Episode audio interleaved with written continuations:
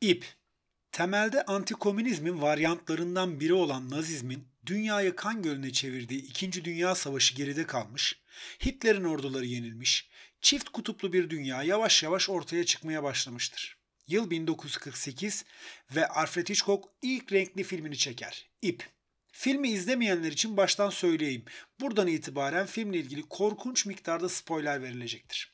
İki parlak genç, Brandon ve Philip, kendileri kadar parlak, güçlü, değerli ve önemli olmadığını ve bu sebeple yaşamasının da bir anlam ifade etmediğini düşündükleri bir arkadaşlarını, David, bir ip marifetiyle boğduktan sonra cesedi bir sandığın içine koyup akşam verecekleri bir davette o sandığı bir çeşit sunum masası olarak kullanmaya karar verirler. Maktulün annesi, babası ve sevgilisi de davetin konukları arasındadır ve katillerden özellikle biri, Brandon, bu durumdan büyük bir haz duymakta, işledikleri kusursuz cinayetin üstüne böyle bir seremoninin gerçekleşecek olmasını pastanın üzerindeki çilek gibi görmektedir. Davete katılacak olanlar cinayet mahallinde gülüp eğlenecek, içinde cesedin bulunduğu sandığın üzerinden aldıkları yiyecek ve içeceklerle gecenin tadını çıkaracaklardır. Brandon'a göre böylece hem cinayetin heyecanı artmış olacak hem de toplanan o kadar insanın aptallığıyla alay etme imkanı ortaya çıkacaktır. Brandon bu partiyi eski öğretmenleri ve cinayeti işlemelerini haklı görmelerine sebep olan bir takım felsefi düşünceleri kendileriyle paylaşmış olan Rupert'ı da davet eder.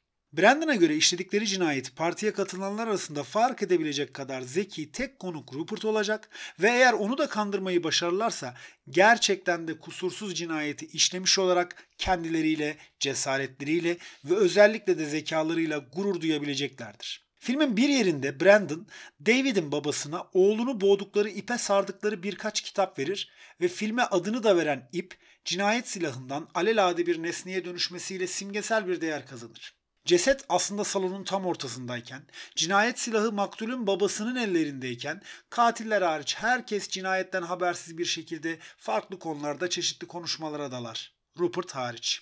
Devamını merak edenlere bu klasik filmi tavsiye ederim naçizane.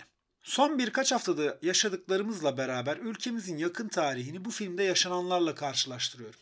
Ortada yine bir ceset, yine suç aletleri ve yine bir çeşit şov var. Ama tabii ki çok fazla da farklılık var. Bizim hikayemizde katiller cesedi saklamak bir yana sandığa falan da ihtiyaç duymadan direkt cesedin kendisini bir çeşit sunum masası haline getirmişler. Cinayet aleti ya da aletleri alelade birer nesneye dönüştürülmeden cinayet aleti oldukları da üstüne basa basa söylenerek elimize tutuşturuluyor, gözümüze sokuluyor. Katiller haklı ya da haksız yine zekalarıyla övünüyorlar bir şekilde ama daha çok övündükleri ve vurguladıkları husussa güçleri.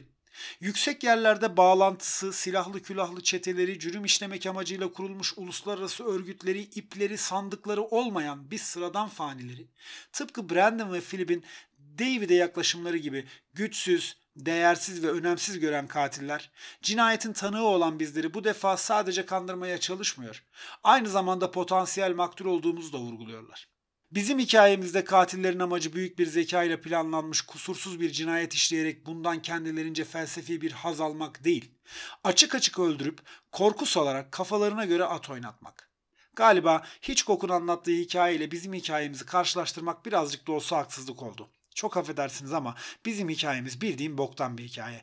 En fazla 3. sınıf bir televizyon filmi ayarında ama maalesef gerçek. Katillerin neşe içinde yiyip içtikleri kendi aralarında zaman zaman dalaşsalar bile önünde sonunda yine kendilerinden birinin hakim konumda kalacağına emin oldukları, sıradan insanları ise artık seyirci olarak bile görmedikleri bu partiye daha ne kadar dayanacağımız ya da daha doğrusu dayanıp dayanamayacağımız, eğer bir yerde yeter artık diyeceksek bunun sonuçlarının ne olacağı da bizim hikayemizin sonunu belirleyecek. Sinema filmleri ve aslında tahkiyeye dayalı tüm türler kuruluş, yüzleşme ve çözülme bölümlerinden oluşur. Ve son iki bölümün arasında filmin, anlatının en heyecanlı yeri, olayların nasıl bağlanacağına ilişkin kilit konumda olan climax yani zirve vardır. Bizim hikayemizde climax'i gördük mü henüz bilmiyorum. Filmin sonu ne olacak onu hiç bilmiyorum. Ama biz yukarıda anlattığım partinin sessiz seyircileri olarak kaldığımız sürece filmin sonu hiç iyi bitmeyecek. Ona eminim. Sinema ne güzel bir şey değil mi?